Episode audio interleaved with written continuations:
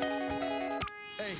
The face-off or stare down in MMA is often one of the most intense moments before an actual bout. You can often cut the tension in the air, it's so thick. It's the kind of thing that makes Joe Rogan make weird faces as he watches in awe. But sometimes, as we've pointed out before on our previous list, these stare downs can turn goofy fast. Sometimes the intensity just lends itself to humor, Hours away. Whoa. whoa, and other times people just do outright bizarre things. And since you loved the first 10 so much, we've decided to count down another batch of them for you. Just like the last one, these are out of the cage face-offs. Let's get silly. Hey, before we get into it, don't forget to like, subscribe, and click the bell to turn on notifications. That way you never miss an upload. I'm Tommy from MMA On Point, and these are 10 more ridiculously hilarious pre-fight stare downs.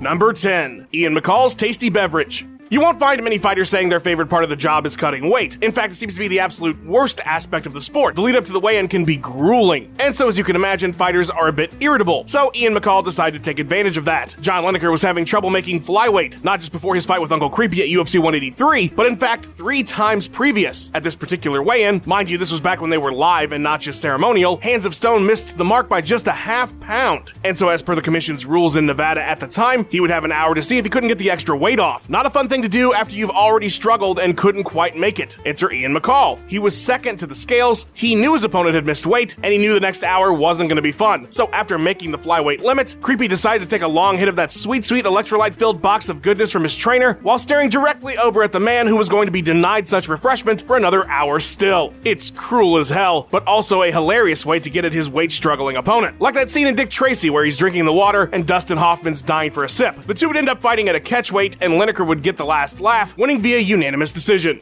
Number 9. Thug Rose's Prayer. One of the truly stellar aspects of Joanna Jędrzejczyk's game is her intimidation campaigns before fights. She's just scary. She has that fantastic way of just being absolutely brutal in this quiet tone, only picked up on embedded episodes where she's just absolutely running her opponent down at the presser or a weigh-in. Her stare downs are also notoriously intense, and they can sometimes lead to hilarious results. For instance, a pair of stare downs prior to her final strawweight title defense at UFC 217 against Rose Namajunas. At Media Day, Joanna Champion was extra aggressive, kissing her fist and putting it all up in Namajunas' grill. Super cool move. Rose's deadpan stare was noted by a lot of fans, and she appeared to be saying something back to Joanna the whole time. A very similar stare down would play out at weigh-ins. The champ doing her intimidation thing, Rose staring back and saying something quietly. It was an interesting scene, and the always curious Joe Rogan had to know what it was Namajunas was saying back to Joanna. Her reply was unexpected. You keep talking her. What are you saying to her?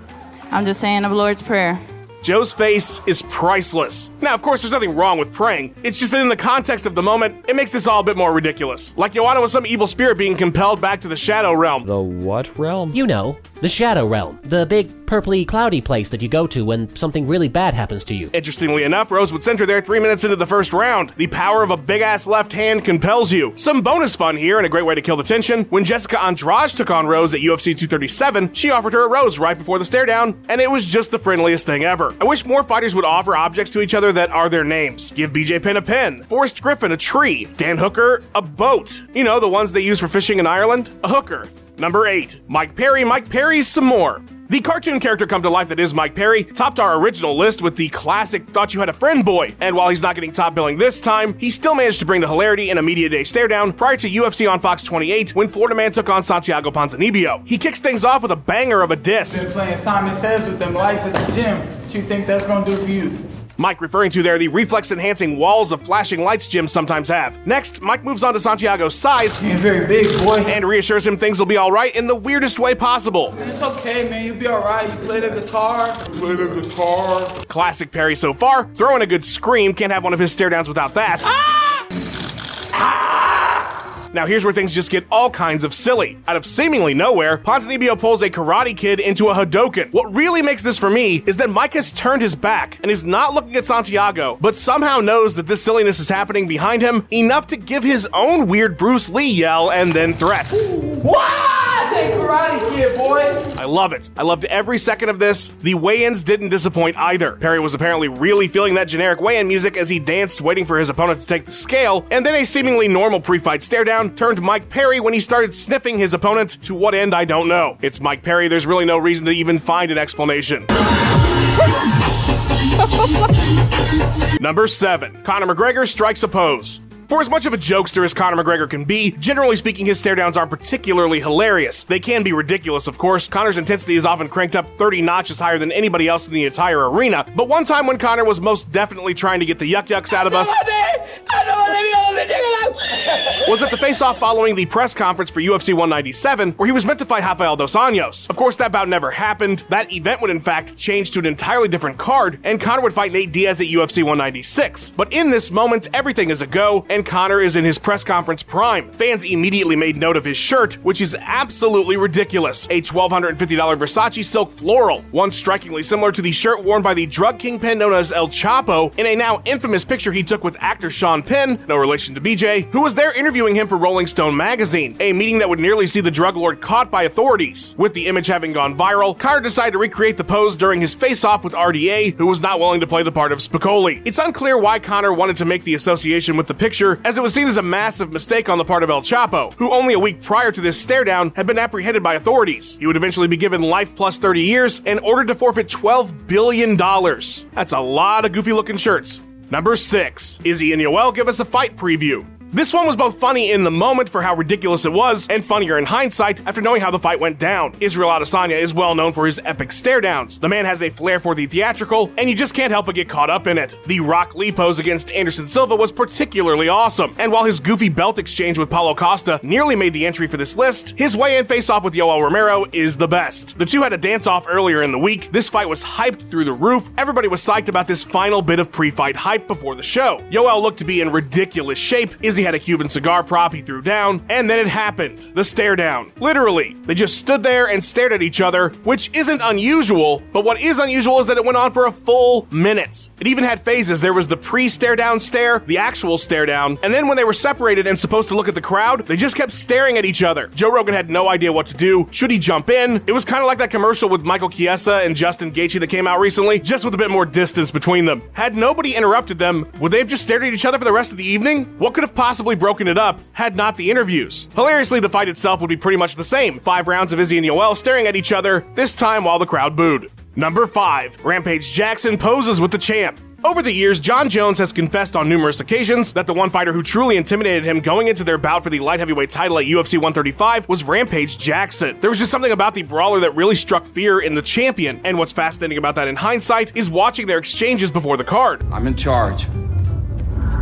Do you feel in charge? Jones is unusually animated during the actual weigh-in stare down, rather than his normal stoic self, perhaps a sign that he was a bit less confident than usual. Jackson, of course, is almost always joking around unless he's walking into the cage or actually fighting, and it's the opposing nature of these two that makes this entry so funny. During a press conference prior to the event, the two would share a brief stare down, and this time Jones was having no part of it, as he oftentimes does. Jon just stared off at an angle rather than engage his opponent, who was staring directly at him. Not content to allow Jon to control the moment, Jackson Jackson came up with a brilliant idea, turning his back to Jones and facing the same angle while smiling big at the cameras, as if the two were taking a picture together at Disneyland or something. It was both hilarious and a brilliant move, pointing out the absurdity of both the stare down and Jon's lack of interest in engaging in it. JBJ's annoyed face while looking over at Rampage being a total goofball is absolutely priceless. This sport did not deserve Quinton Jackson. Number 4. Tony Ferguson feels the music.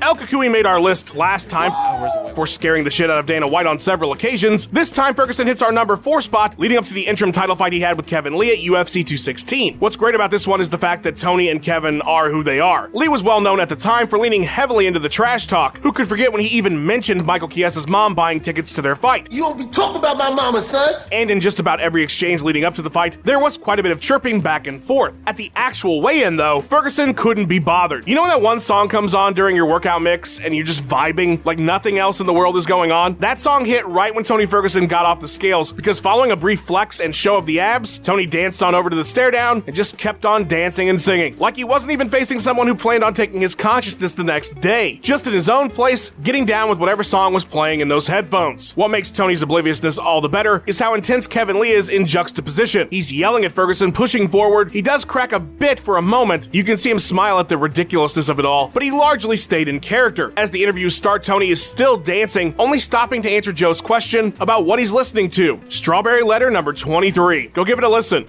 Number 3. Ion Cutelaba hulks out. Am I the only one that thinks that Iwan Cutelaba looks like Jai Courtney if he just lived in the gym? Anyway, Cutelaba is one of those guys who is so intense that it's kind of funny. Like, I get it, this is a cage fight, intensity totally makes sense, but he's just on a level that goes so far beyond the norm, even for a fighter, that it just kind of comes across as silly. Not to say that he's not intimidating, I would certainly not be laughing if Cutelaba was screaming in my face, but as an observer comfortably at home behind locked doors, it's pretty damn funny. His opus was without question, though, at the weigh ins for his bout with Jonathan Wilson at UFC Fight Night 96, when Iwan approached the scale looking noticeably green, as in green everywhere. Once he ripped off his shirt, it was apparent that, yeah, he was painted head to toe. Jon Anik tried to get the crowd to pop for him taking the ridiculous amount of time that must have been involved in both making this happen and making it unhappen afterwards. One small nitpick the real Hulk wouldn't need to tear his own shirt, it would tear itself when he turned into the Hulk. Minor detail though. Cutelaba's opponent came out next, probably entirely baffled by the green man that stood before him. Luckily for Iwan, he would smash, or at least score the unanimous decision victory, so the absurd green skin routine would luckily not become even sillier.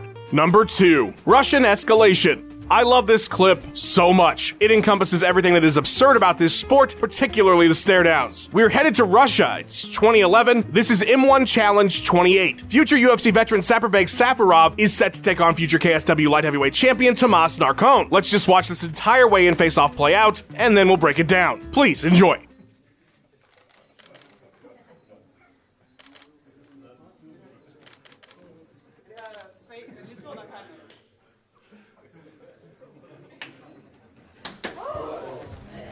Okay, first of all, where was Sean Shelby on that one, right, Dana? I kid, but seriously, were they just gonna let that go without anybody maybe being there just in case things got out of hand? And we're in Russia. This is like the home of wild MMA shit. Somebody should have absolutely known better. Anyway, what makes this so hilarious is the strange escalation of things. We square up, I put my fist up, you put yours higher, I give you a little tap, a little flinch, you flinch back, I give you a little slap, you do a little slap back. But now we've apparently reached a critical threshold, which is don't fucking touch me. Now, of course, that's pretty ironic considering the sequence of events, but that's what makes this so funny. I guess Safarov was just looking for a fight here, a reason to blow up. But why, I do not know. You're both getting paid to fight tomorrow. Relax. As a matter of fact, they wouldn't get paid to fight. The bout was canceled due to the dust up. Hope it was worth the head slaps. Number 1. Henry Cejudo's prop comedy routine. The king of cringe himself takes the top spot. I could not do another list about these stare downs without including Triple C himself, Henry Cejudo, and given how silly he is and how high profile these fights are, there's just really no way he could be anything but number one. This isn't some guy being a goober on the prelims. This is one of the greatest champions the sport has ever seen, dressing up like the fucking Burger King before one of his biggest fights. It starts with TJ Dillashaw. He kills the stuffed snake, and you can tell TJ is just having none of this. Henry's ridiculous suit is also a nice added touch here. Of course, he's always rocking the gold medals. Next was the best of them, which was against Marlon Moraes before UFC 238. A full on crown and robe. He throws the Mighty Mouse out of the magic hat, kills the fake snake again. There's a bunny this time. You see, Moraes' nickname is Magic. What I really love, besides everything that just happened, is that Moraes cannot keep a straight face. He so badly wants to have a regular stare down, and he just settles for making goofy faces back at Cejudo, who is selling it as serious as he can. It's just fantastic. Henry would one last time go to the well when he fought Dominick Cruz. This time getting pillows made with the faces of his opponents to boot off stage. Even Cruz couldn't help but smile. It was just too absurd. The most ridiculous trio of face-offs any UFC title fight has ever seen, and I seriously doubt they'll ever be topped. And for what it's worth, Triple C won all three fights. So who's laughing now? A big, big thank you to Ben Rosette, who provided that sweet tune you heard in the intro. Check out his music by clicking the link in the description and go give him a follow on his Instagram and Twitter page at Ben Rosette.